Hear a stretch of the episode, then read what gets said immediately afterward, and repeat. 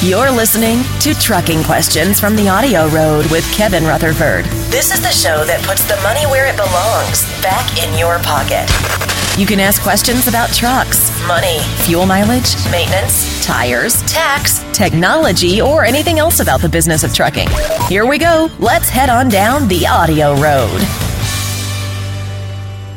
Welcome to my world. I'm your host, Kevin Rutherford. The website is letstruck.com.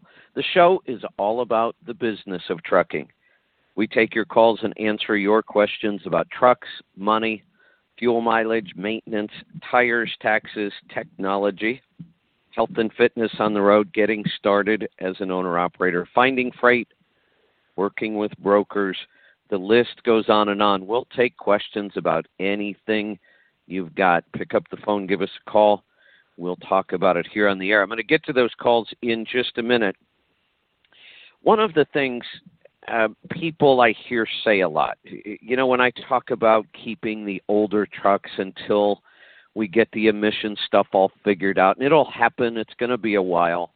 So I think the best plan is keep the older trucks running as long as possible whether that's gliders or rebuilding old trucks or totally reconditioning trucks, whatever it is, to keep those pre 03 engines alive.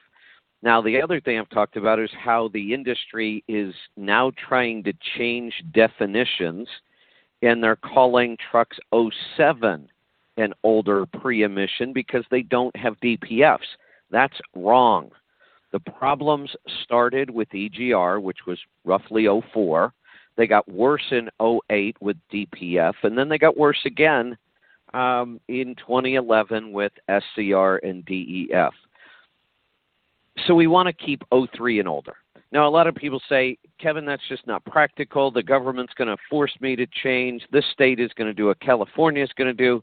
My answer has always been look, I can't find anything on the books – anywhere that really says anybody is doing what California did, and California is being sued by everybody. It's a mess. And I've said if another state decides to do this, I'm not saying that they won't decide to do it. I'm just saying if they do, if you look at the history of emissions, it takes them many, many years to implement something after it becomes law. California didn't do this overnight. We had over a decade. We knew this was coming. So nobody's going to implement this overnight. You're not going to wake up one day and say, "Oh, I can't use my truck anymore in this state." And I'll give you a good example. Maryland did just sign something into law. Now, it's not very clear on what it is. It says uh, legislation signed by Maryland Governor Larry Hogan earlier this month seeks to reduce greenhouse gas emissions by 40%, but here's the key by 2030 relative to emissions generated in 2006, largely by commercial trucks. 2030, 14 more years. They don't even say how they're going to do it. Doesn't say that they're going to outlaw this kind of truck or they're going to require that. You know, by 2030, if they do nothing, re- greenhouse gases will be reduced by 40% just by the fact that most trucks, fleets especially, have to keep buying newer and newer trucks with cleaner and cleaner emissions. And if they do nothing, I mean, signing this into law, I don't even understand what it is. I can't find what the law is. They'll reduce it by 40% just by default. So but again, we're talking about 2030. When people call me and they're talking about what truck they should buy today, why would be we be thinking about 2030? Hell, for all we know, by 2030 trucks will be platooning. They might be driving themselves. I don't know. I don't try to predict that far into the future. Nothing wrong with having business plans, but we also have to remember you have to pay your bills today. You have to pay your bills this month. You have to make decisions that make sense based on what we know right now, not trying to speculate so far into the future. Uh, so I'm going to get to some phone calls because, you know, on these weeknight shows, we just don't have a lot of time. So I'm going to turn it over to you and see what you want to talk about. We're going to start in Minnesota. James, welcome to the program. Hi, Kevin. How are you? Good. What can I help you with today? Uh, my question has to do with um, uh, uh, credit card debt collectors. Right? I have uh, saved up enough money to uh, pay one of them off. And my question to you is, what document should I receive from them on agreement of payment? Uh, uh, if we uh, negotiate like three thousand dollars to pay off like a ten thousand dollar debt, should I ask for a certain document from them first before paying them? And also, how am I sure that they're going to actually reflect that payment on my credit report? Yeah, these are all good questions, but there's a, another area we have to talk about here. Uh, and when you say, you know, maybe you get 3000 on 10000 I'm assuming that means it's a pretty old debt. Very, yes, ever since 2013. Uh, well, that that's borderline whether or not that's old, depending on the state you're in. Um, there are yeah, some I states looked that at, looked at the the state law. It's seven years in Florida as far as forgiveness of debt. that that's what I was getting at, and that's what I was going to ask Yeah. what state because I usually know. Yes, Florida is long, so that's what I mean by you know is this old enough that you even have to worry about it? Uh, and it is. Right. This is still a legal collectible debt. So um, yeah, you negotiate the best possible settlement you can get. Um, you get any documentation that they'll give you in writing, and you get it you know it's kind of one of those tricky things it, it's it really comes down to the company you're working with it's one of those things that do you pay them before you get the document because they don't want to give you the document before you pay but you don't want Right. to pay them and then not get the document so exactly. I it's don't a little just to take my money and say I, that I still owe them money. You know. So Right. And there are some cases where that happens. There are a lot of collection agencies that just aren't all that above board. You know, what happens Right. typically is, you know, it's one thing when you're working with the original creditor. You know, you were their customer, and when you're working with the ori- original creditor, there's usually a better working relationship because, again, it's about you know, a little bit of customer service, that kind of thing. This collection Mhm. agency could care less about you. They Right. have already paid for your debt, probably. There's a good chance they bought this debt. They bought it very cheaply, so anything they collect for them can usually be, you know, revenue to them and profit. But they're also, a lot of them are kind of sleazy. yes. Yeah, so there, there's the odds are that you're going to be fine. You, you do want to negotiate the best price you can get. There isn't any kind of standard document if that's what you're asking for. Yeah, and once that- it, so you want to get any documentation you can. You want to have canceled checks.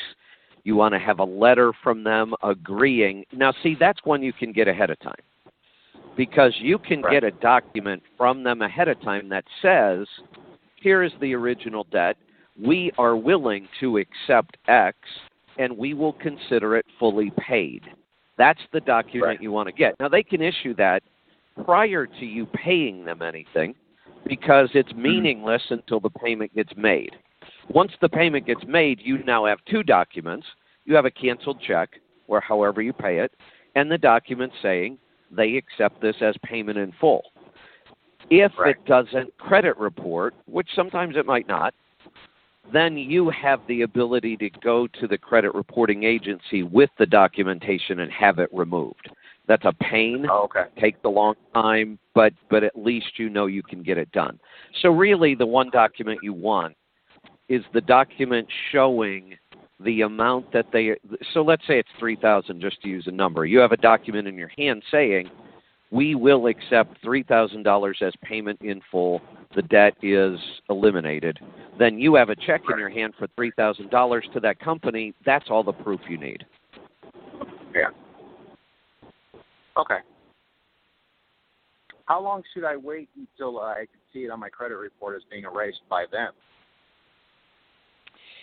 Uh, you know, 90 days probably. Uh, it, most Okay. of this stuff moves pretty slow, so I, I would wait at Right. least. uh, Now, are you in? Are, are you like trying to do a mortgage right now? No, no, it's just credit card bills. I'm just trying to get them paid off. In fact, I got, I got, I have enough money to kind of pay them off. I'm tr- trying to do it as cheaply as possible. I know I have to do, I have to pay taxes on the remaining balance. I know that, but, uh, but yeah, I'm just trying to get a few of them paid off before I start actually saving up on a Okay. truck and all that. Yeah, then I, I wouldn't worry too much about the time. I would give them 90 days, check the credit report after 90 days, see what happens. Like I, like I was Right. thinking if you were trying to get a mortgage, then we would want to kind of fast track this whole thing. But that can take a lot of time and headache. I, I would pay off the debt, get those agreements, keep the documentation, and check in about 90 days. And, and you may find that it hasn't happened by then. Let's uh, let's get to a break. When we get back, I'll get to more of your calls and questions. Stick around. I'm Kevin Rutherford.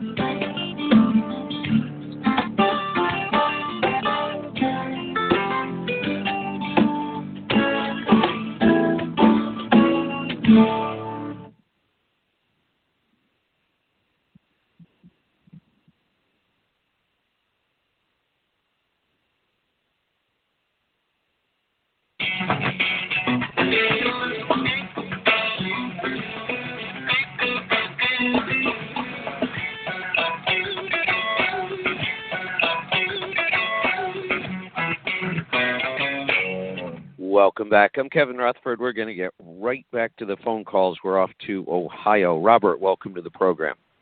Hey Kevin, how's it going? Good. What can I help you with today? Um, I have a specific fuel tax question. Um, I'm just started a dedicated run going to uh, Missouri to Ohio and back. Which states are ideal to fuel for the fuel tax? Um, if I told you an answer today, it could change tomorrow Okay. because there's two factors here. One of one of them stays the same most of the time, and that's the fuel tax rate itself. But what changes constantly is the fuel price, and we need Yeah. both numbers to know for sure. So I could go look at today, and I could say, "Oh, you know, Ohio's excellent. That that's your best choice." The problem is then people listening, maybe not even you or other people, say, "Oh, but Kevin said Ohio is the best place to get fuel." It's not. It just happens to be when you ask me the question at that moment. So rather than answer it that way, I always tell people you just have to do the math. You- literally have to do the math every time you're going to get fuel, every time you're planning a trip. Because even on a dedicated run, um, you know, I had one of the probably best examples of this Florida and Georgia. I only ran two states. I only had to think about two states, and about 95% of the time, Florida was the better place to fuel. But it wasn't a, an absolute. There were times when, because of fuel prices shifting around, it made more sense to fuel in Georgia. Not very often, but that was an extreme. There are other states where it goes back and forth every day North Carolina and South Carolina. Uh, it- You know, if you're running through those two states, you've got to look every day. They're close enough that it shifts back and forth constantly. So, again, I don't want to give you, uh, you know, an answer for today. I want to give you the way to know the answer.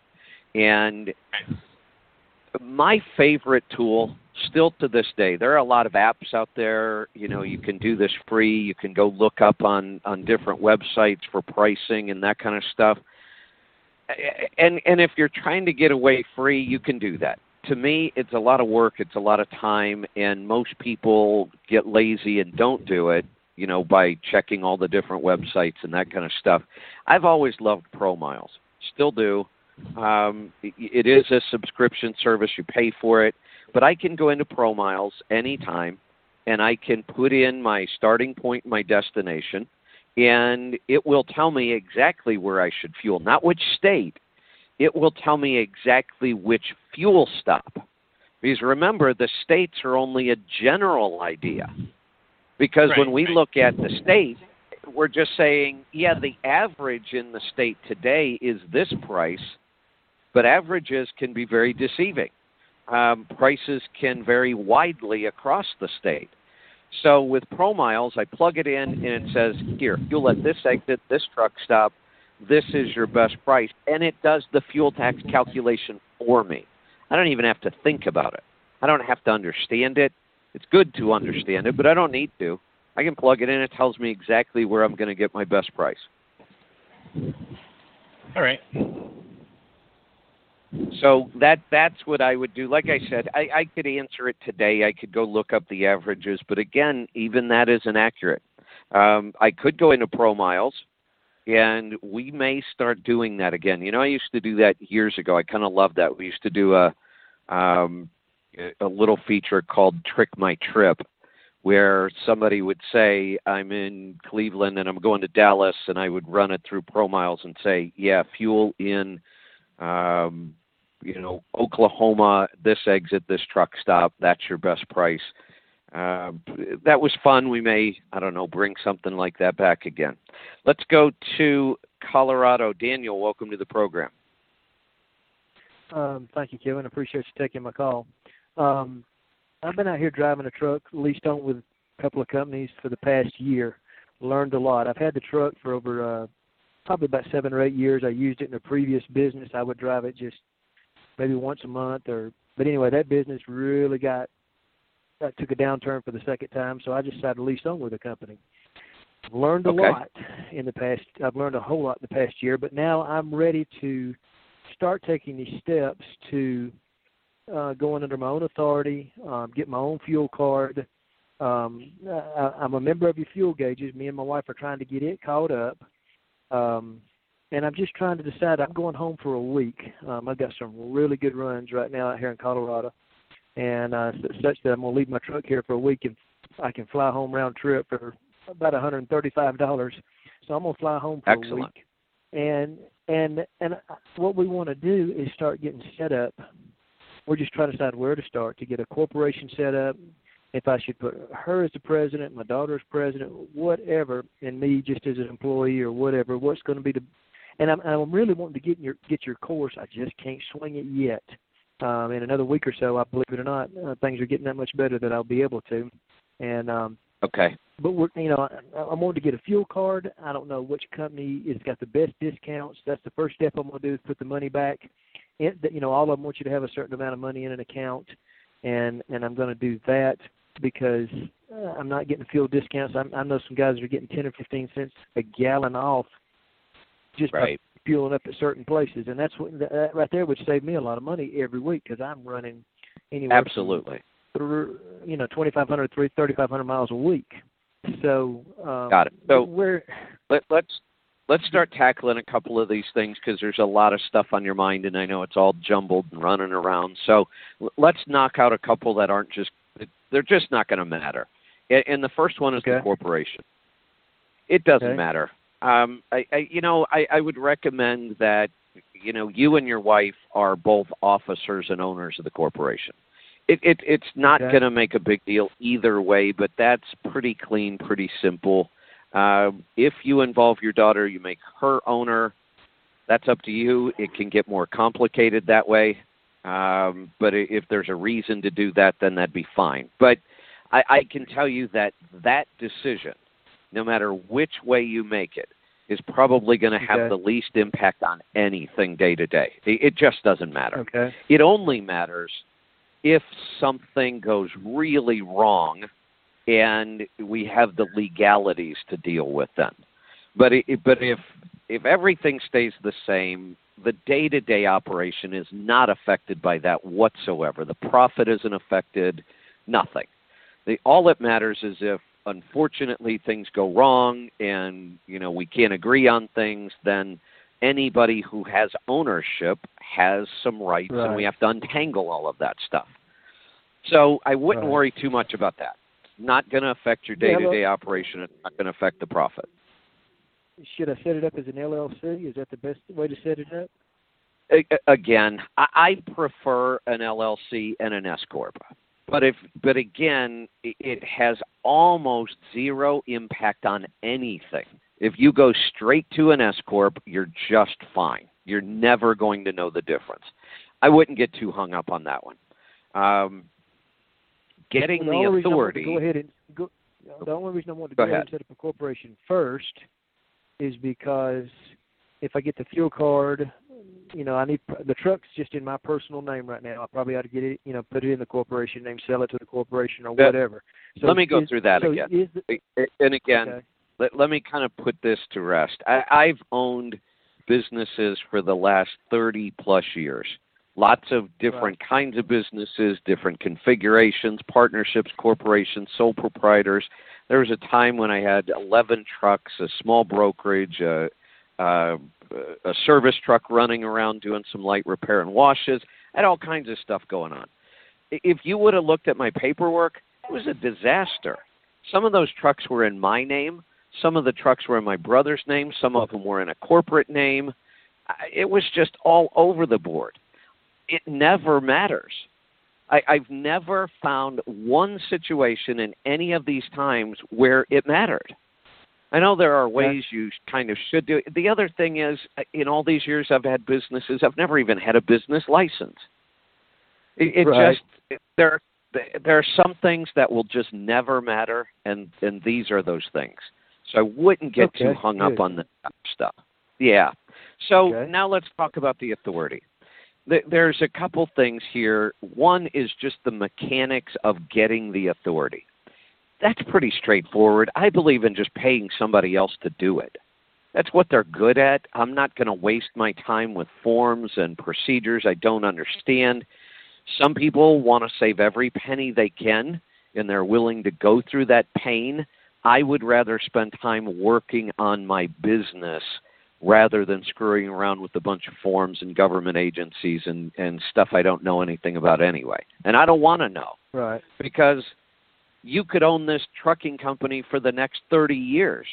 That getting that authority was a one time event. Why do I want to waste my time learning how to do it? Just pay somebody else to do it. And if I can't pay Right. somebody else to do it, then I probably am not in a good position to get my own authority. You know, if Right. money's that tight, that that may not be the time. So let me let me get to a break. I'm going to come back because now we're going to get to what I consider the important stuff. That kind of stuff to me is just noise. It almost never has any impact on anything. Let's talk about the important stuff right after this break. Stick around. We'll be right back. I'm Kevin Rutherford.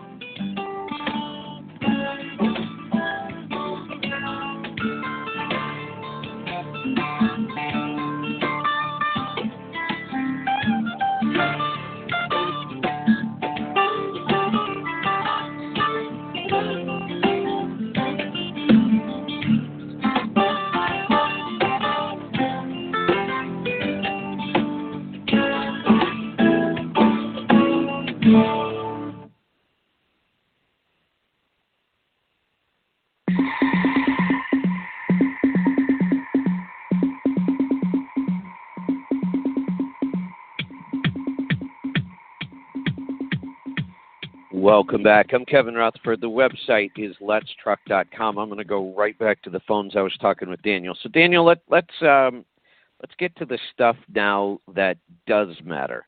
And Okay. what really does matter is how you run the day-to-day operation, not all that other paperwork and compliance kind of stuff. So, um, if I could point somebody in the right direction that's standing where you are right now, and let's start Uh-huh. with if money wasn't really an issue, but we know that's never the case. But I- Right. I always want to know if I'm going to do something, what's the absolute best way I could do it?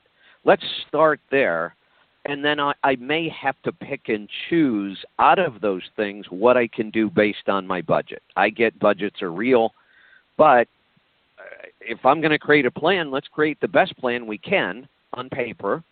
And then we'll figure out what what we could do. So if I were in your shoes and I wanted to get my own authority, I would be. This is going to sound like a commercial.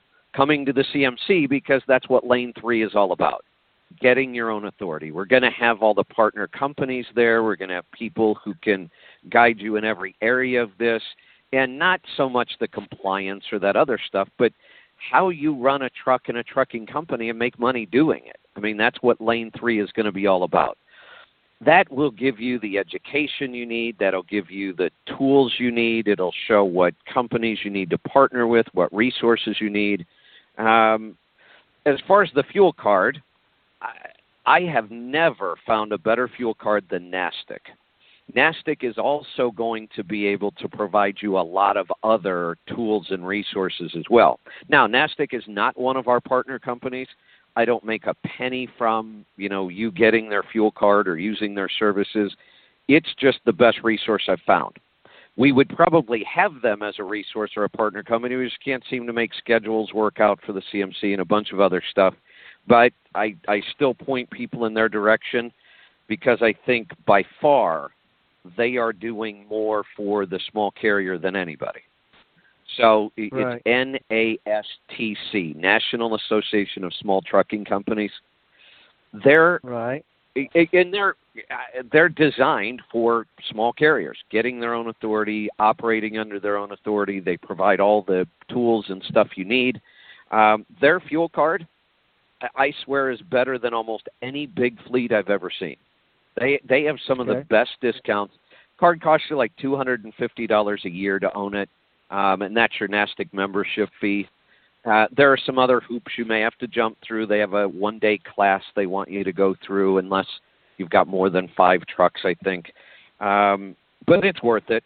You know, a lot of people have told me, well, that one day class is just a big commercial for all their services. That's not such a bad thing because I, I've looked at the curriculum, and what they do is they spend a day showing you all the things you need to do as a small carrier. For example, they might say okay. you have to be in a drug testing consortium. Well, that's good information. A lot of guys don't know that. Well, right. while they're telling you that you need to be in one, they're also going to be saying, by the way, we have one, and here's how you sign up for it. I'm okay with that. That that's that's education and then giving me an option. Nobody says I have to buy theirs. So that, that's probably the biggest complaint I've heard, but everybody loves their fuel card. You just can't beat it. Okay. So, you know, I would look at them for resources. If there's any way you could possibly make it to the CMC, you you will get not exaggerating, you will get 3 years worth of experience in a week. It's just well, that I mean, concentrated. Listen, I would love to come to it, and I'd love for my wife to come with me because we're doing this together. Um, We've been married 34 years, and uh, just you know, we have a great marriage partnership. And uh, the thing is, we're just getting back on our feet from a previous business yeah. that, like I said, had a bad had a bad downturn. So what I'm doing is I'm gonna try to do the next best thing. As much as I would love to take a week off and come up there and do that, um, I think what I'm probably going to do is order your course and go through it first and then hope to hope that, that next year next year I'll be on my feet enough that I I, I can take the week off and we can come together and do it. You know what? Let me let me. Um, you already own the truck. You yes, sir. really aren't leasing to a carrier. You're not looking for a carrier to lease to. I, I'm going to talk you no. out of buying the course. I mean, it, it's only 250 bucks. There's not much in there for you though it, that that course is really about buying your first truck, setting up the business, leasing to your first carrier. I mean, there might be 20% of that book you would learn something. I mean, you're going to learn something from everything, but some of it's going to be useless because it it doesn't right. apply to you now. There might be 20% yeah. of of the stuff in there. So, I mean, you you could think about it, but um, I, I would look to NASTC for some of the resources. Um, and again, that's why I said I'll, I'll lay out the plan ideally, and then you have to make it fit into your budget. I get it. If you know, right. coming here for a week sure. and spending all that money is a huge commitment, and if you're not ready for it, it would be a mistake. Well, I, I know I'll be ready for it next year. I feel for certain. I'm, I, I've been leased on with uh, a couple of different companies. It's been almost exactly a year since I leased on, and I cannot tell you how much I have learned about the trucking business that I had no idea. And the thing is, is I'm yeah. planning on buying several other trucks and putting drivers in them, but I really wanted to get out here for a year or two years just on my own, so I know what I'm gonna be. My drivers are gonna be doing, and so and that, uh, that's my and that's ideal. I mean, I, I I've seen so many people crash and burn because they won't do that. They just think, oh, I buy a truck, I put a driver in it, I make this much profit. I have two trucks, I double the profit. It, it just doesn't work that way. So um, no, you're doing no. it right. I wish there was a better resource somewhere, and one of these days we'll create it. It's just it's a lot of work to write the book, write the audio. Um, as far as getting your own authority and operating as a carrier, I don't know of a good resource anywhere. That's why we're adding it to our CMC, and I would like to create something. It's just going to take some work. Have you listened um, to our podcast, Trucking with Authority? Uh, I haven't listened to that one. I've listened to a lot of yours, but I guess I can go back and start listening to the Trucking with Authority. Um, also, that, that, is there enough that information? Kenny, I, go ahead. That's Kenny Long's podcast, and and Kenny Right. is is really good at this. He's done it. He you know he has trucks. He runs trucks. He works with a lot of brokers. He understands the load boards. He's uh, had a lot of guests on there that have had really good information. So I would go back and listen to those and then I would start joining those calls when when Kenny records, so that you could ask your Okay. specific questions. Uh, one other question that I know you just discouraged me a little bit from buying your course, and I think that's commendable. Um, but I am looking. I do want. My truck is a '93. It is an excellent truck. I'm telling you, it's just such a good truck. It just keeps on rolling.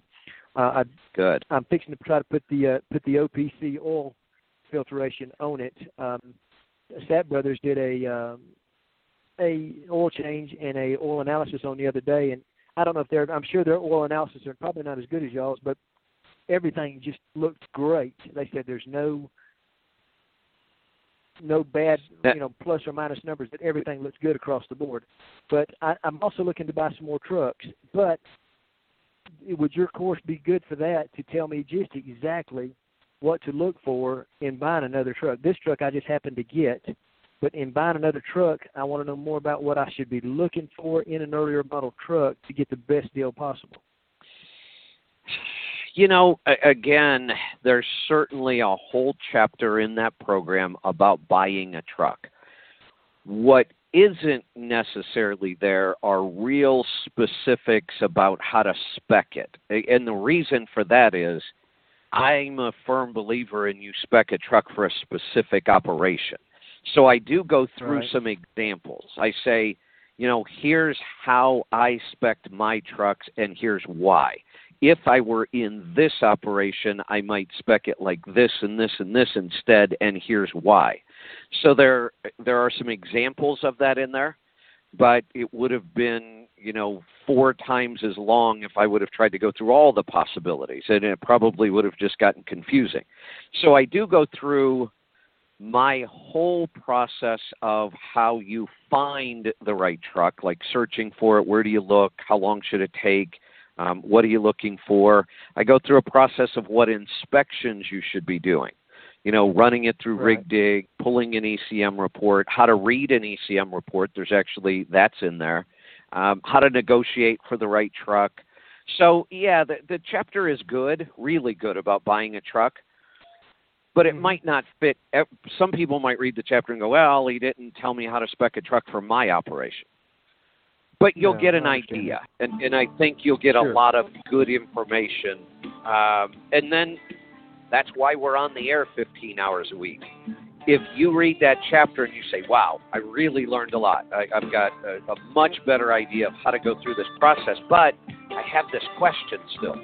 Well, call me. That's what we do here.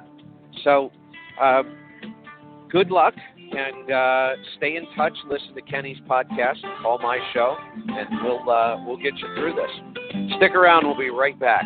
I'm Kevin Rutherford.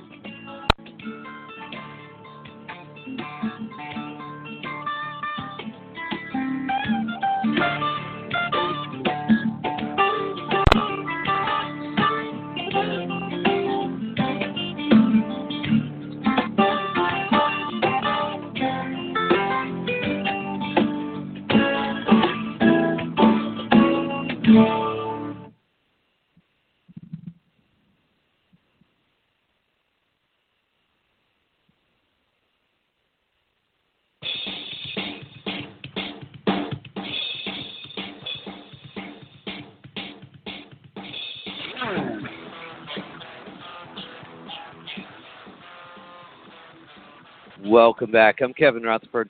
We're going to get right back to some phone calls. We're off to Mississippi. Cheryl, welcome to the program. Hey, hey, Kevin. I never ask you this because everybody does, but hi, and I hope I am. And, Thank you. What's on your? Uh, awesome. Well, I wanted to share some recent very amazing success, and I promise not to call you every week, even though you've been with us kind of along the way in this process and helped us get here. But I think it might be good for other new BCOs who came in at a pretty tough time, given the state of trade at the time, uh, some encouragement yeah. and uh, maybe some words, kind of the thinking that got us to where we are. Um, you know, we managed to wrap up March at a dollar forty-seven a mile, which was up like forty-five cents, um, you know, from January. Uh, we ended wow. up uh, with March. Yeah, we ended up two weeks in March in the hotel, waiting on a part plus downtime, you know, and try to get our load out of Vegas. It ended up being three weeks, so one week into April. We started running April 9th. Um, okay. So far, 10 days running, not even 10 days running, we've put in 4,300 miles at 284 a mile for all miles driven for an, uh, a gross revenue before fuel and stuff, but you know, to the truck, twelve thousand two hundred and fifty dollars. Oh wow, that is fantastic! I know. I mean, this was just outstanding enough. I really had to call and say, "Look what we did."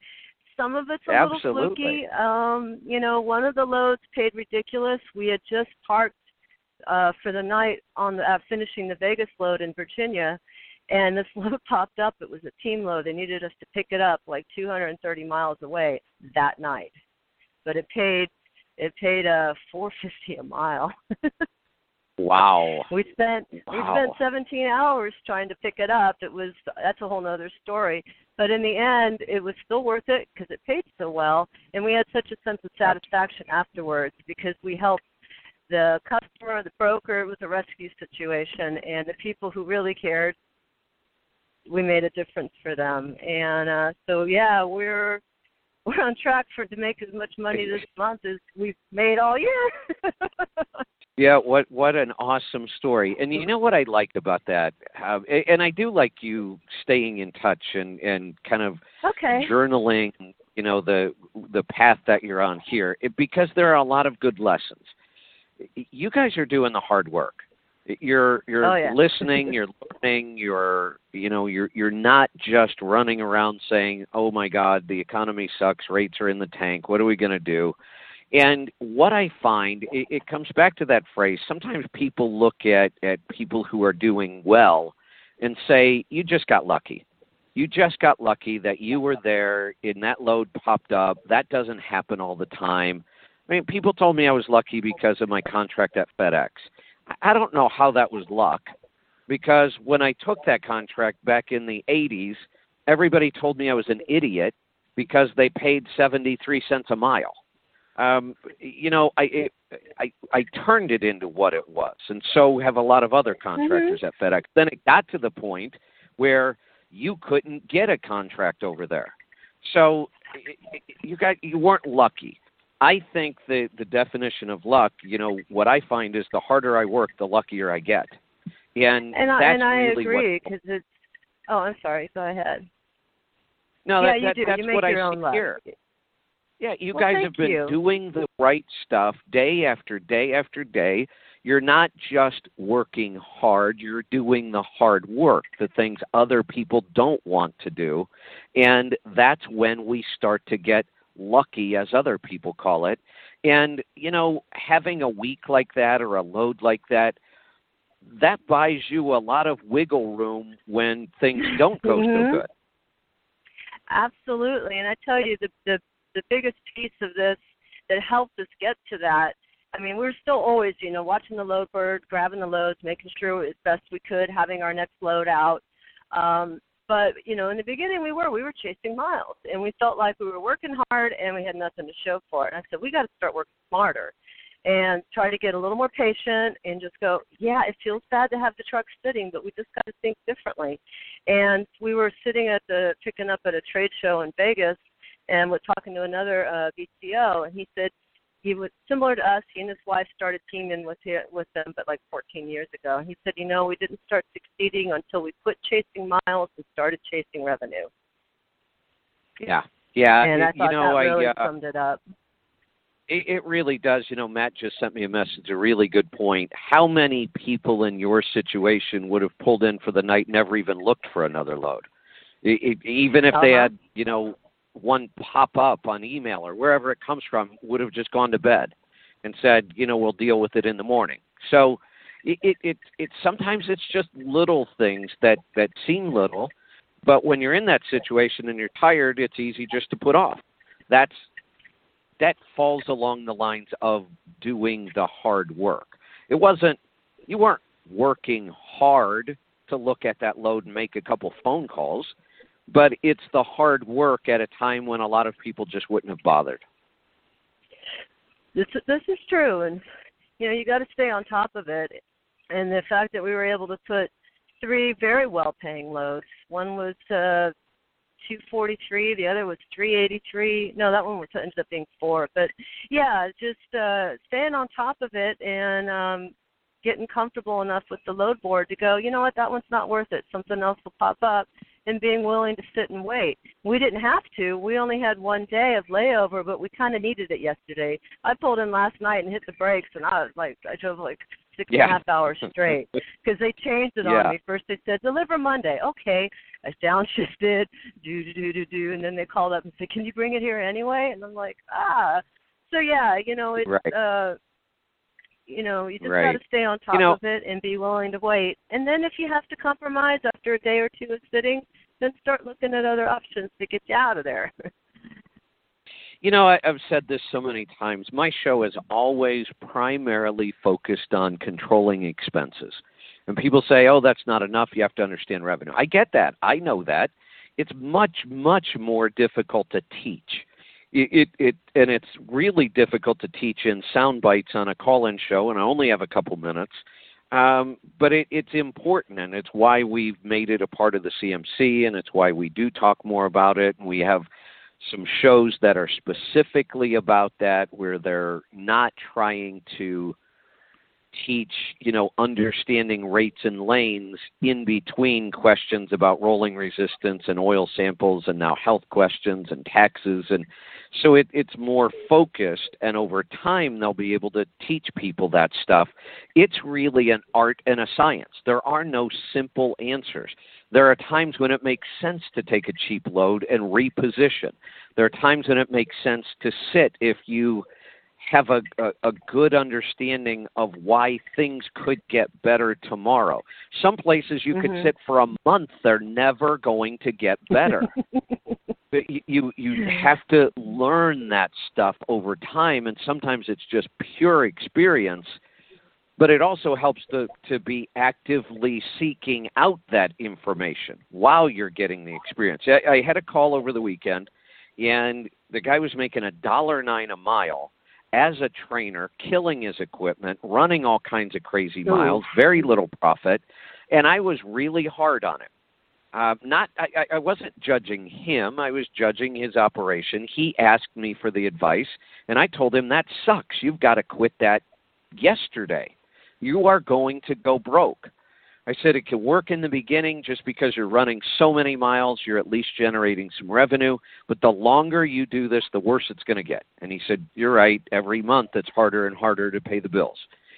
Then I happened to see a comment online that um, said how wrong I was because I always use the phrase, There's no such thing as cheap freight. And I will stand behind that. You can't define cheap freight.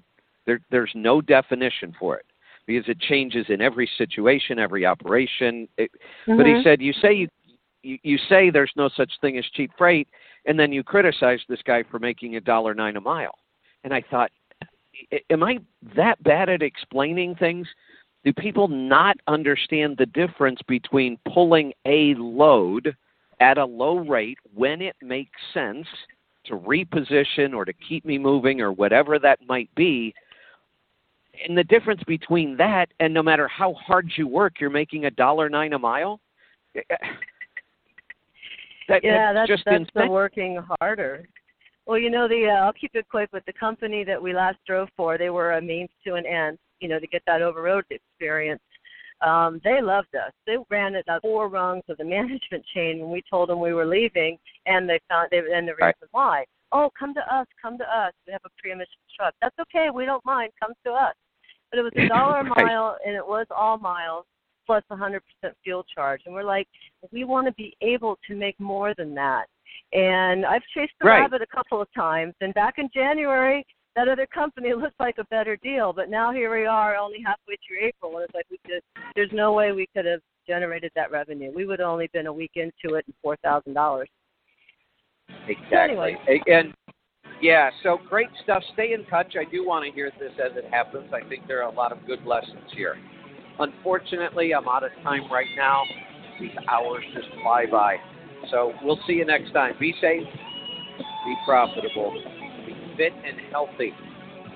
Always do the hard work and master the journey. Kevin Rutherford.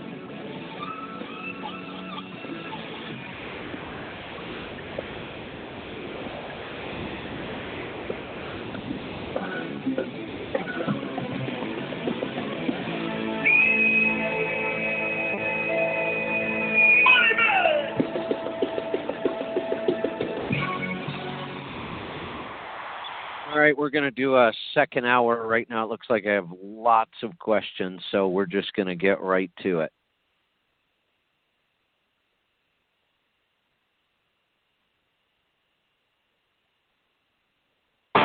Your money, your taxes, your truck, and your road to success in the trucking industry. This is Trucking Business and Beyond, the show that puts the money where it belongs, back in your pocket. Welcome back, or welcome to the show. I'm your host, Kevin Rutherford. The website is letstruck.com. The show is all about the business of trucking. We take your calls and answer your questions about trucks, money, fuel mileage, maintenance, tires, taxes, technology, health and fitness on the road, getting started as an owner operator, finding freight, working with brokers, you name it, we'll tackle it here on the air. All you have to do is pick up the phone and call us. And tonight, I'm not going to do an open. These hours go by so fast, and we have lots of questions and calls. We're going to get right to them. We're going to start off tonight in Nevada. Daniel, welcome to the program. Good evening, sir. Um, number one, let's just go off and say fair tax now. Absolutely. I heard something out of California. They're going to start trying to reduce the greenhouse gases from the methane produced from cow dung. well, good luck with that. Which got me to think, it's like, okay, number one, how are they going to do that? And two, what exactly are they going to. I- imagine they're going to do that through their food, and how unhealthy is that going to make the meat and everything from that cow for the people in California? Uh, Yeah, we we shouldn't be messing with nature. If we just got back to um, raising animals the way they should be raised instead of in these factory farms, methane wouldn't be a problem. Uh, but instead of going back to the natural way of raising the animals, which is better th- for the environment, better for the animal, and most importantly, better for our bodies, we'll try to hack nature again and we'll just make things worse. Of course. Uh, just before I get into the, the main question of the reason I called, what would you say the maximum uh, RPM you could run a 12.7 Detroit before you really start dropping off fuel mileage wise? You know, probably the upper end of that range is about sixteen hundred, and, and you don't want to right, spend 'cause- a lot of time up there. Fifteen is is still pretty fuel efficient. Um, you're not going to see a huge drop at sixteen, and and uh, that depends too, and that's why we have the scan gauge because that answers the question in real time. You know, right in front of you while you're driving. There are times where 1600 would hurt fuel economy other times where it could potentially help fuel economy. Very little reason to ever go beyond that, other than using your Jake brake because the higher you higher the RPM are on the Jake brake, which you're not burning fuel then anyway, the more effective the Jake brake is. Outstanding. Now, uh, a, a friend of mine was saying that uh, I ought to get me a CPA to kind of handle all my stuff, and I was wondering how close is your I, I think it's what Profitgate is, where you kind of you send all your receipts in and you kind of figure everything out. How close right. is that to like having a CPA? Well, let let's talk about that because that that's really there's a lot of confusion around this. First off, let's talk about what a CPA is. It's a certified public accountant. They are they spend 4 years in college studying accounting. They have to take a pretty rigorous test to get their CPA uh, certification license, whatever you want to call it. And most people believe that that also makes them a really good tax preparer. It's absolutely not true. They have very little tax accounting. They are tax education. They have accounting education, and it's primarily focused on pretty high level accounting. Like, you know, pretty complicated companies with multiple divisions and, and a lot of accounting stuff going on. I don't find a CPA necessary in a small business. In fact, they're not very effective most of the time. That's a blanket statement. There are some people who have gone through the requirements to get a CPA, but then have also focused on small business. And they could be very effective. But that's not the norm. Okay. That's kind of like, you know, when I criticize doctors because doctors learn very little about how to keep us healthy, they only learn how to treat symptoms with drugs that doesn't mean every doctor is like that. Some doctors go through medical school, get all that training, and then decide to further their education and specialize in keeping people healthy. But it's pretty rare. So, our soft, uh, we barely, I don't even like to use the word accounting for what we do as a one truck owner operator. We kind of do bookkeeping.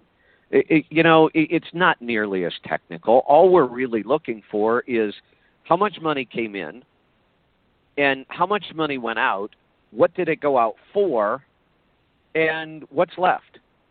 That's like fourth grade math. Really, there there are no complicated formulas in here.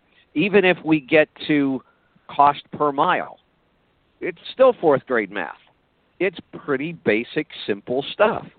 And sometimes we just overcomplicate this. It's why we wrote our software because we keep it really, really simple. You put in the numbers, the report comes out, it's nice and clean, you see the numbers you need, and we don't need a CPA. Now, if you decide, yeah, I love that, but I don't even want to spend 30 minutes a month doing this because I hate paperwork. That's why we created the other service where you send all the paperwork to us and we enter it into our system and then you still have the reports. We're not paying CPAs oh. to do that. That would be insane. We pay data entry people to do that because it's pretty straightforward stuff. Now, when it comes to the tax return itself, the IRS now actually has a requirement. You you have to be registered, I guess is the best word, or qualified to charge somebody else to do a tax return for them. That's new. When I was doing tax returns, I had no certifications of any kind, um, and the IRS didn't require it. Anybody could charge anybody else to do a tax return. It's changed a little, not much. Um, still doesn't mean you're getting a good tax return. So we do have an accounting firm that we partner with, and they do have CPAs, they have EAs, they have tax preparers, so they're pretty qualified. Cool. Um, oh man, I just kind of had a, a. You ever have that thing and you just all of a sudden, boom, reset? Just gone. Um, yeah. Now, yes. Oh, no, I got it. Um, now, can I use what I would? Let's say I go ahead and I, I I utilize that. Can I utilize the money that I pay towards that service as a write off as like a business expense? Absolutely, absolutely. Yeah. Any whether you use our, our software is nineteen dollars a month if you're going to do the work yourself. Um, our other programs are, are certainly more expensive if we're going to do the work for you But no matter which one you choose, you doing the work for $19 a month or us doing the work for 80 or 90 depending on tax returns and other stuff, no matter what, it's all tax deductible. Let's uh, let's go to Washington. Kopi, welcome to the program. Thank you, Kevin. Kevin, I got a little question here. If you can guide me for better better advice. I'm looking at the um, taxes. I know you, I heard you mentioning there's certain points you better off going corporate or solo, solo, solo proprietor because uh, tax is gonna getting tighter in my next year as you see it. I'm gonna be running out of depreciation and uh, some kids gonna be ready out of age also to write off. So yeah. I'm looking which so, one would be better well, the good news is I have your business report right in front of me, and that makes uh-huh. this really, really easy. So I the, the cutoff when it makes sense to incorporate, when it's actually going to save you money, is about sixty-five thousand dollars a year. Paying tax on about sixty-five thousand dollars a year. Now I, I'm looking at your business report, and before uh, depreciation, which you say you're almost out of anyway, and per diem, you're at $92,000. You need to be incorporated yesterday. Yeah, looks like I realized that a little late, but fortunately, I'm gonna. That's okay. I, you know, honestly, I'd rather be a little late than a little early. That's why I tell people to hold off until we hit that number and and then it's probably time because if we jump the gun we just spend a lot of money and go through a lot of headaches for nothing. So i, I think your timing is good but I, I would certainly do it now. Mm-hmm. okay that's all i had because i just want a second opinion make sure what i'm going through. Yep, yep, and congratulations, by the way, because those numbers look excellent, and uh, it, it's uh, it's a good thing when it's time to incorporate. We know we're profitable, and we know by doing it, we can uh, keep some of that money in our pocket instead of sending it to the government. Stick around. We'll be right back with more stuff. Kevin Rutherford.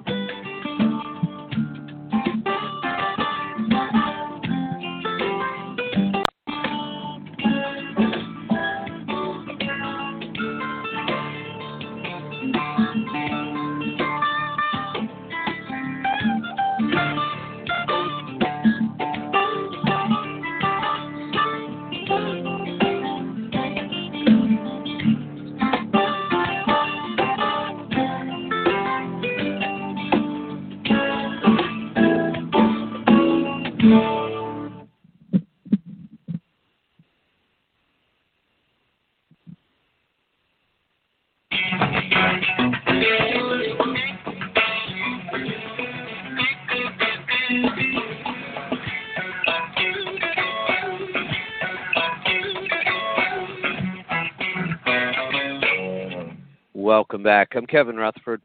The website is letstruck.com. We're going to get right back to the phone calls. We're off to Georgia this time. Jeremy, welcome to the program.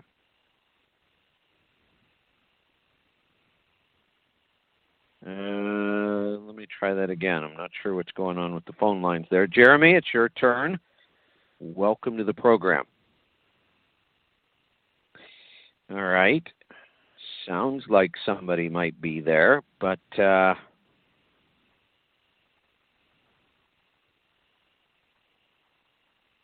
try one more time. Give it one more shot. Jeremy, are you there? Nope, looks like we lost Jeremy. Let's go to Kansas City instead. Raymond, welcome to the program. Hey, Kevin, I love the show. Second time I've called in. Uh, I had a, a business report for you to look at. Uh, just just this year, I bought the truck last year. I talked to you once, and I love your constructive criticism. Uh, that's how we. That's how I learn. And uh, I live in Kansas City, and I you know, I learned about Chad from you, so I went over. He's ten minutes away from me, from where he works out of. Went over and paid him to look at my truck, see what I need to, you know, needed to have done before I had it aligned. and uh, he's very good. He made a list, had some, had all that done, took it back, had it aligned, and I put on Michelin uh, XZA three plus.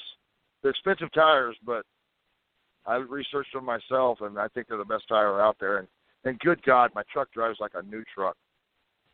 Isn't it amazing? Tremendous. I, it, Tremendous. It, it really is. Yeah, yeah. It, And, I, I uh, am such a, I'm such a tire freak on on all of my vehicles because I, I just see the difference E- every time I buy a vehicle, whether it's a car, a truck, whatever it is. It, it immediately gets Michelin tires. I, I am just such a huge fan of those tires, and I have been for a couple decades now. Uh, so yeah, you get it aligned right, you get things balanced right, you get a, and I do believe that is the best tire on the market. Uh, it, it's amazing, and you've experienced it.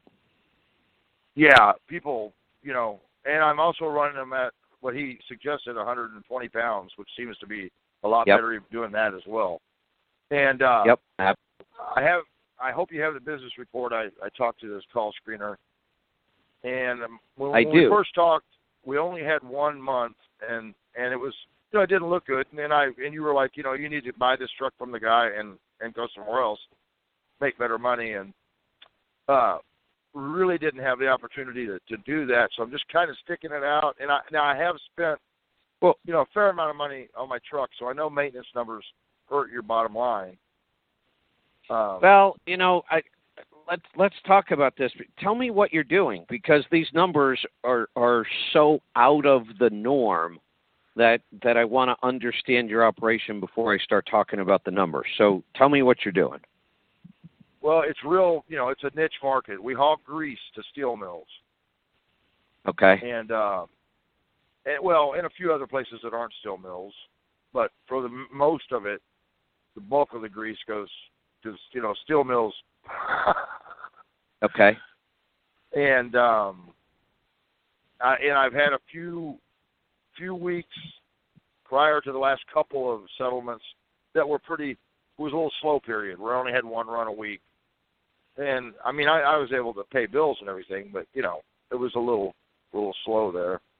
And uh, at the same time, I recently, you know, did all the the work on to the truck, which I you know I faithfully save for maintenance and for taxes, which I just well, I love your tax service. I I'm I had to pay for my have my taxes done last year, but this year my monthly payment will take care of all that.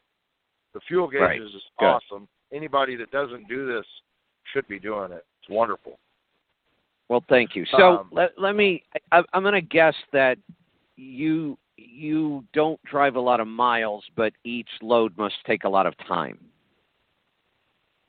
Um, well, it's not really a lot of time. It's like, well, I just I'm coming back home right now, coming into Kansas City right now. I went to Cleveland for a Sunday delivery. Um, They were out of grease, and then I hit so I hit Cleveland and then Delta, Ohio, another steel mill, uh, uh, during the day Sunday.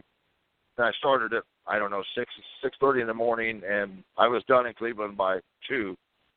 Then back on the road towards home. So it's Got not it. terrible. Okay. Yeah, well, and, and what I mean is, you know, I'm looking January through March um, a report, and in all that time, you've only put on 11,000 miles. Does that sound right? Yeah, it's about right. Yes. So that's about one third of what most over-the-road drivers do. Most guys are doing No, 10,000 miles a month. So yeah, so That's that that really I, I have to look at the numbers very differently and a lot of people listen to me read business reports and they try to learn so i want to be clear about this um, you're making three dollars and ninety four cents a mile right, but I have That- a lot of maintenance, it- so that really brought it down. Yeah, well yeah but but still your numbers are going to be so far off the charts that people aren't even going to understand them unless we explain them a little bit. So for example let me ask you this. Is there any way possible that you're basically running 3000 miles a month which most people are doing that a week if you wanted to could you double that number? Right now, also the supplier that makes the grease is going through some big changes, and they've actually lost some customers because they they they understand now that they're screwing up. They're not getting grease out on time. They're not getting it made on time. They're not getting it. But right in the past, my friend has worked there eight years, and um, uh, last year he made uh, he took home after everything uh, ninety six thousand. And I know yeah, I, I see that. Well, you're you're not. I mean, you're not going to be that far off, and and that's kind of why one of the dangers in an operation like this, and I don't want to scare you because this is these are awesome numbers, is that somebody's going to undercut it someday because the, the amount of profit here is pretty awesome. Um, so that that's one thing you have to be careful of. You don't want to get I, what I've seen. The mistake I've seen people make is when they get numbers like this, they try growing really fast. And and if the work's available, they'll add trucks and add trucks and add trucks, and then something changes. It's a competitive world. Somebody comes in, figures out how much profit is here, figures out a way to cut that profit and still make Right, good and I- money. and all of a sudden, you you've got all these expenses, and you're used to this kind of revenue, and it's almost impossible to duplicate anywhere else. So when you're in an operation like this, you've got to be careful about growing. You've got to save money, and you want to operate as though profit wasn't this high because even if you know you keep saying maintenance is really high, it's it's kind of high, but you're still keeping a dollar ninety five a mile after all of your expenses. Right. That is a pretty good. crazy. You're doing excellent, and and it. it I'm I'm cautioning you that this is not Right, the right. norm. This is so far out of the norm that you want to be a little careful. I'm also the reason I ask is could you double these miles or add any at all? And the reason is I would grab every mile I could get. I, I would be Right. camped Well- out there saying anything you need me to do, I'll go do. Well, let me tell you this. I, I, I'm other than Fuchs going through some management problems right now. I shouldn't have said that. Probably the name of the company, but Nah, uh, um, the the guy that's been doing this, the guy who hired me and who I bought the truck from, which uh, if you remember last time, I got a really good deal on it. I'm really happy with it. But Yeah. He he's been doing this for 12 years with roughly the same amount of people. Now some people have quit and left because it is dirty work. You do get greasy, but I've never been afraid of work. But Right. it's you don't work that you don't work that long. I mean, the longest day I No, ever they- work is when I when I go to Chicago and I do four different steel mills, and I'm also get I'm also getting paid an hourly rate after two hours at the first steel mill, and I Right. might work five hours, and I'm on the road going back home. So I'm not bitching. Yeah. Uh, so, and and so the numbers are excellent, no question. Your numbers look good. I'm I'm spending more time trying to explain this because normally I look at cost per mile. In your case, I'm not going to. It would skew the numbers so bad they wouldn't even make sense because you're making almost four dollars a mile and you're keeping two dollars of it. So again, that's what I you're was doing. keeping.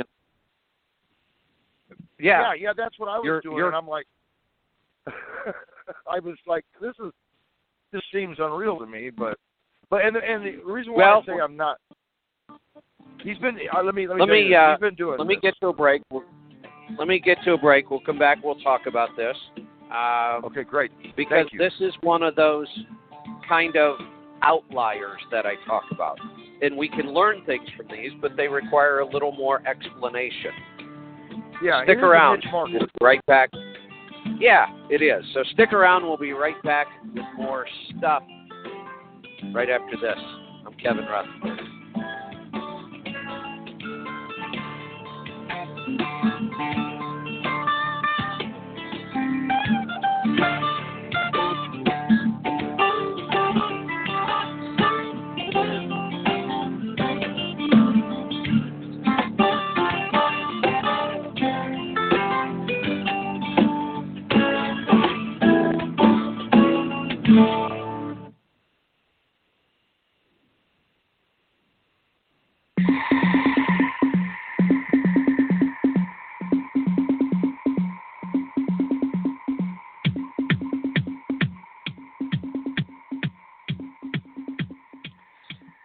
Welcome back. I'm Kevin Rutherford.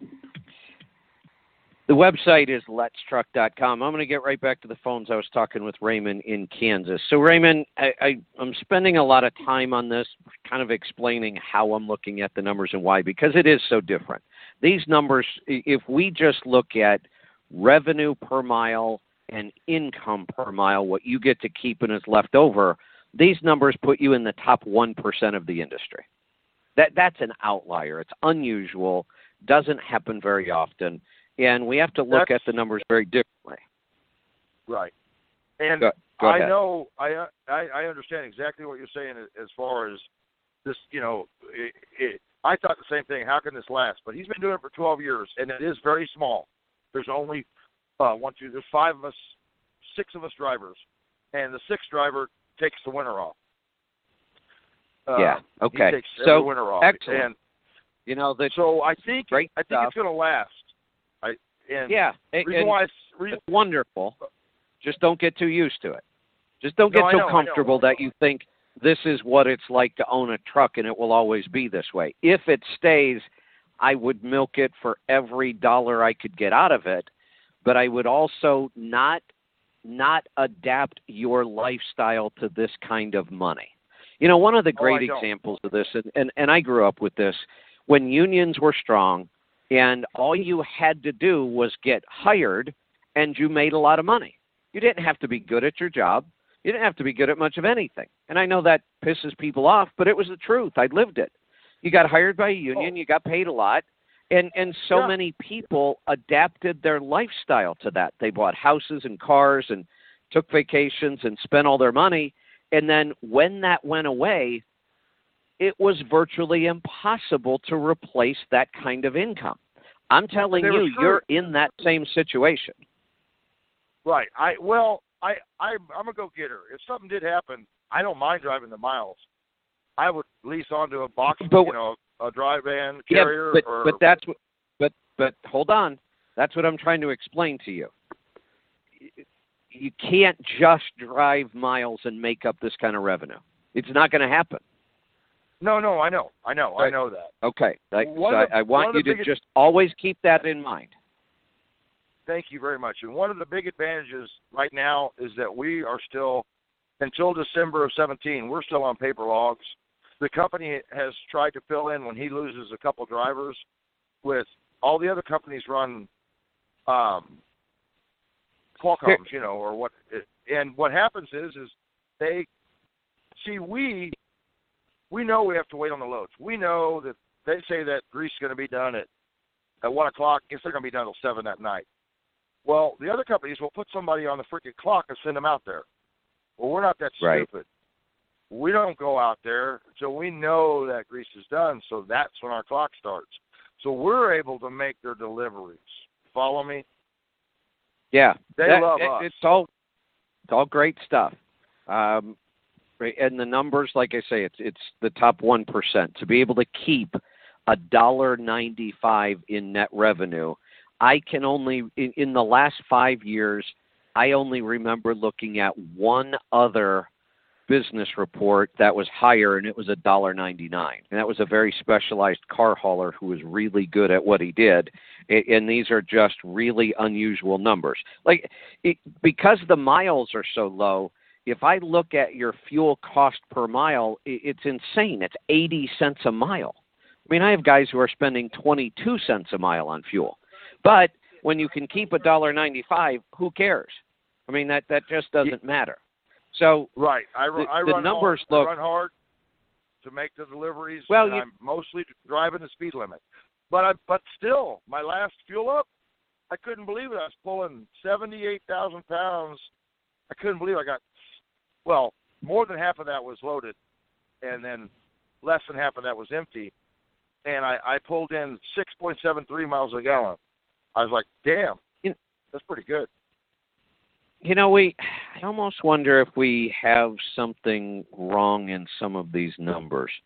The reason I say that is because if you're getting that kind of fuel mileage, even if your miles are low, it's a variable cost that shouldn't be that high. I mean, fuel cost per mile is just a matter of fuel cost and fuel mileage I almost wonder if we should. Uh, if you could have somebody look at it to make sure, but I enter everything just like I'm, you know, I get better at it every week. I, I just enter my statement and I use uh my phone every time I fuel, which is a wonderful Yeah. setup. So let, let's do this. I, I'm going to put you back on hold. These numbers are amazing. I'm going to have Bridget pick up, and we're going to schedule a time to have um, Brittany go through your numbers with you. I just want to make sure um, that we've got these right. But no matter how we slice this, um, the numbers are amazing. And my biggest message here is don't get too comfortable with this. Um, sock away some money, invest some money, and uh, just in case. Let's go to Florida. Mike, welcome to the program. Mike, are you with me?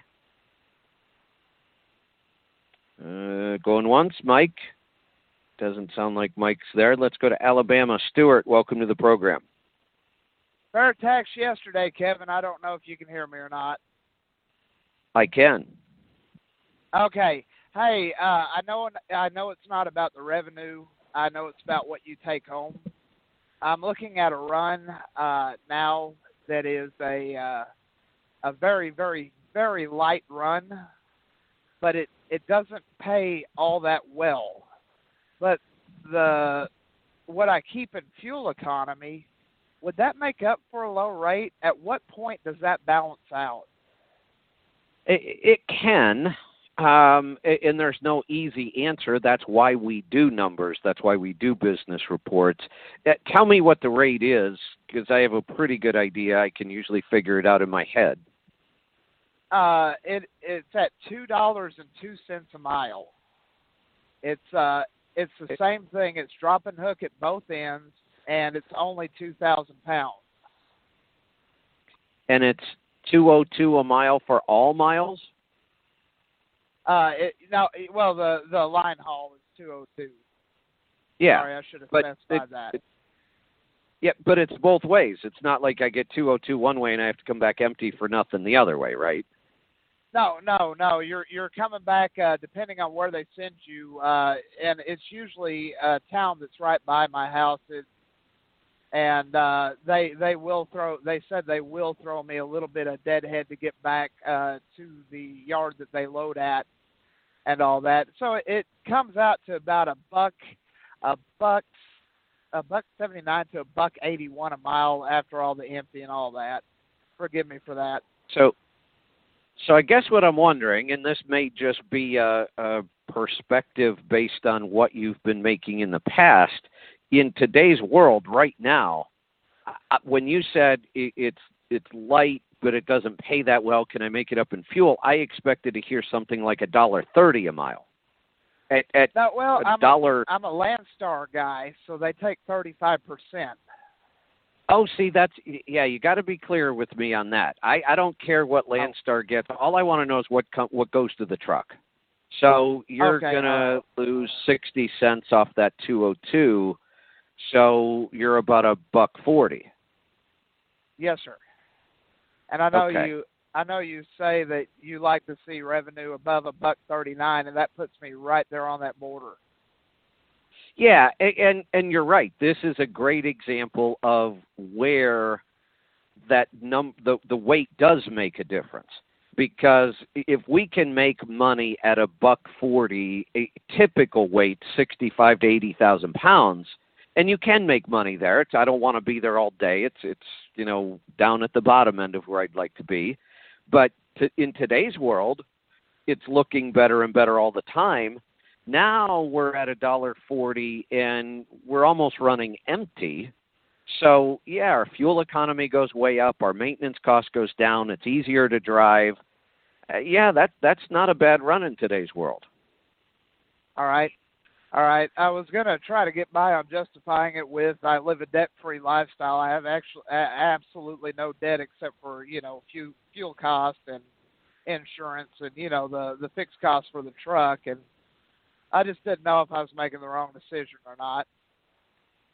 i don't think so i mean you know if i could get a dollar forty a mile on a light load something dedicated, and I may not be explaining this exactly the way it is, but those are the kind of runs that I can honestly start putting drivers on and making money and keeping drivers because my costs are so fixed and I, I can afford to pay somebody so I don't have a lot of turnover. I mean, that was my model at FedEx.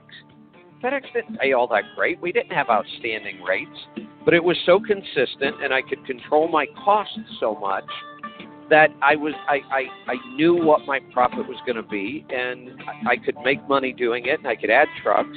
So yeah, especially in today's world, um, those rates sound pretty darn good to me. Stick around. We'll be right back. I'm Kevin Rutherford.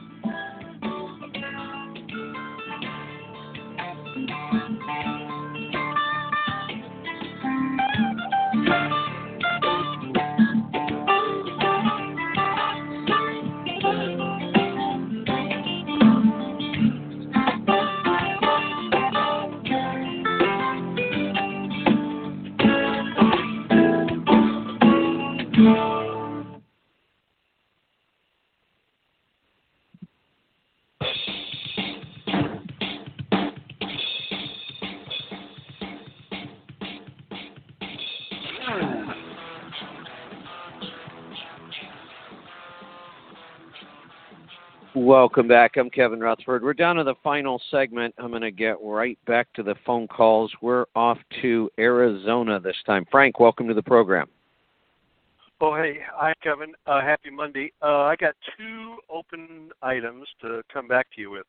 One of them was about sure. a month ago. Uh, I'm in a T680, and I had that goofy thing going on with the fuel gauge on the dash where at about five eighths tank it would go nuts and ping all the way down. The red light would come on. It just, you know, was not reliable. But but I dip dipsticked it and the fuel's there, and so um, I had gone online and and saw uh, off of some blog that other people had that same problem at about three quarters tank. Well, mine was specific. I mean, at five eighths tank, it just went nuts. So yeah. To close okay. that one out, um, I, I, I took it into Kenworth finally, and uh, you know, arm all the way down in the tank and the whole deal. They took the uh, the sender out, tested it, and, and it was bad. So they put a new one in, and problem is fixed. So that one I wanted to let you know it was the sender when that fuel gauge on the dash started going crazy. At first they said, well, maybe it's just the software flash, an update for the for the gauges. It wasn't. It was the sender. Got it. And that makes sense. You know, it, it, yeah. troubleshooting has become much more difficult because we have to look at mechanical issues. Uh, and this one's kind of a little bit of both, but I, I consider the sending unit itself kind of a mechanical piece. And then we yeah. have to look at all the electrical components, which continue to get more and more complicated. More and more sensors, more and more computers, more and more data being fed to the ECM, more and more systems interrelated electronically. Uh, but we still have to remember sometimes it just comes down to the part. And, you know, in this case, a sending unit made a lot of sense. Yeah, and actually, I mean, I'm happy it was the part because new part and it works great.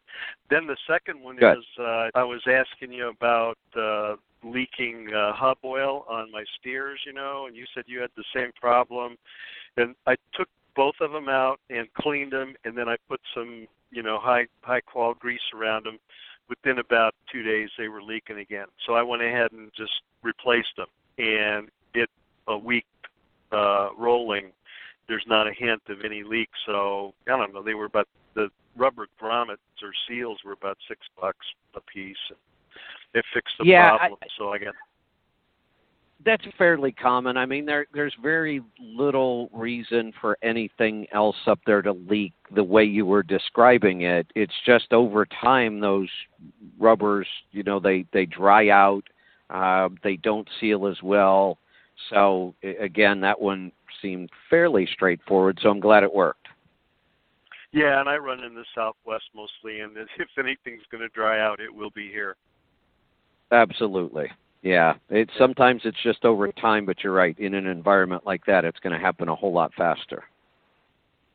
Yeah. So anyway, uh, good results on both, and I just thought I'd call in and let you know. And then, uh, you know, I was just going to mention that is it true that uh, at a truck stop, another trucker told me if you're a trucker, you don't have to file taxes at all. are you are you smiling and laughing? I'm not. Oh kidding my. God! I'm listening to this. I'm listening to this conversation at the cigarette deal outside the Flying J. they were holding court, and this one guy says, "Well, wait a minute. If you're if you're a trucker and you're in transportation, you don't have to file any taxes." Oh my God! and he Uh, was serious. Well, he, no, nobody was laughing. The other other driver was saying, "Well, uh, what do you do with all these, you know, forms you get in the mail about your earnings and all?" Oh my it was, God! It was. I mean, it, was surreal to say the least. you know, I've heard a lot of crazy stuff about taxes over the years, and and some of it just never dies. Some of the myths.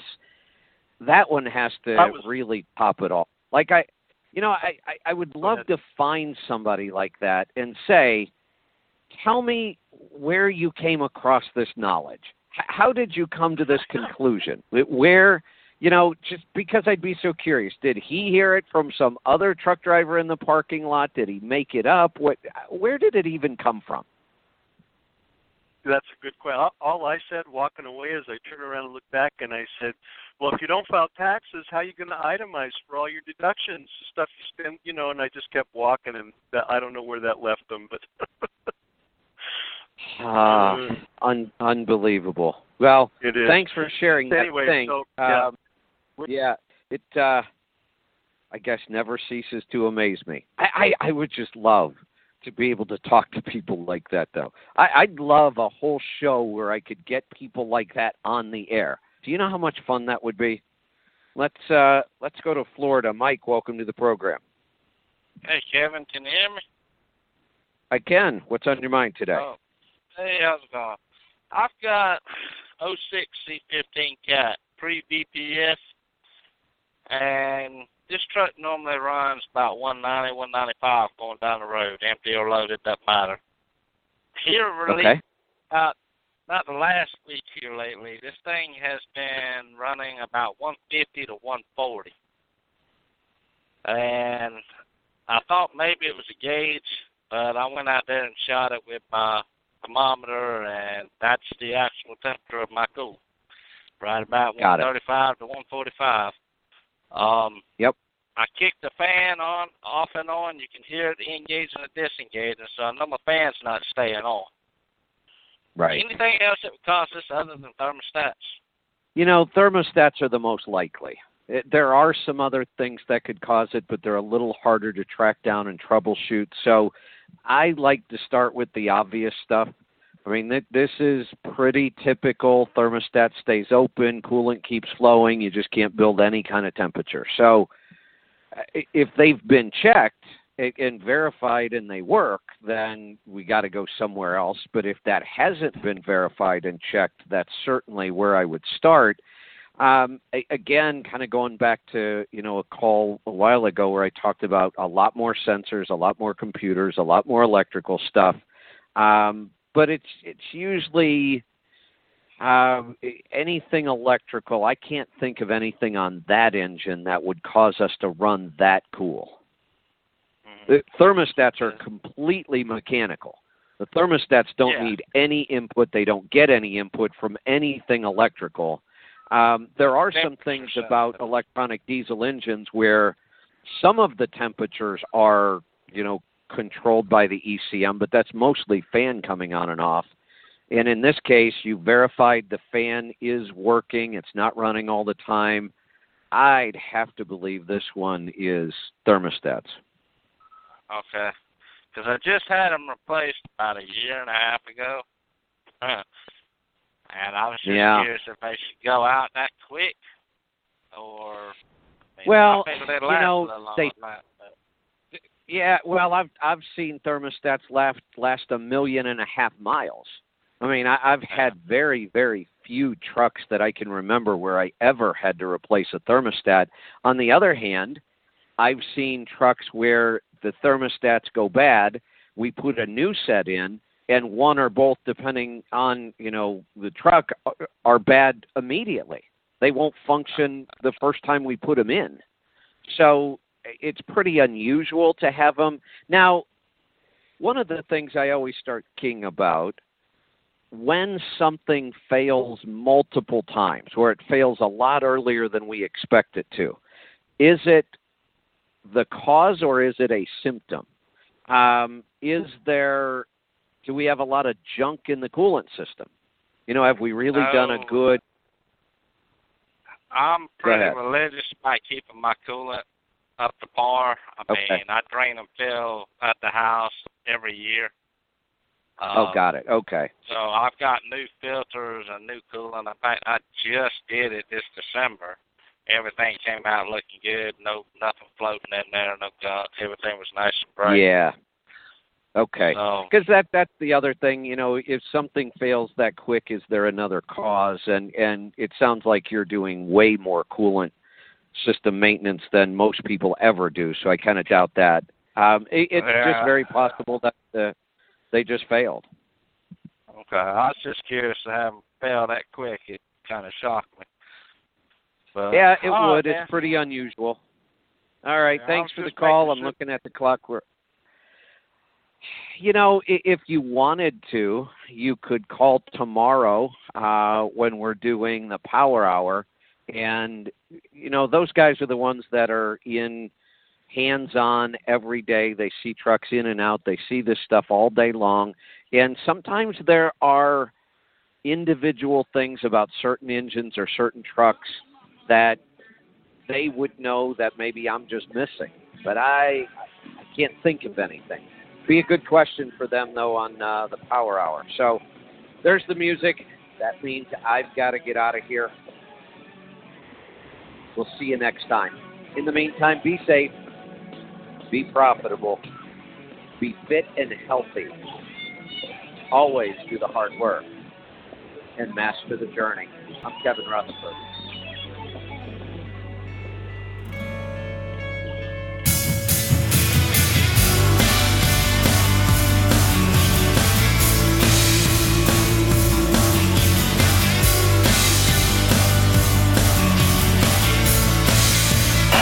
Thanks for tuning in to the Audio Road. If you have any questions, give us a call at 855 800 FUEL. That's 855 800 3835. Check out the website at letstruck.com and find us on facebook.com slash letstruck.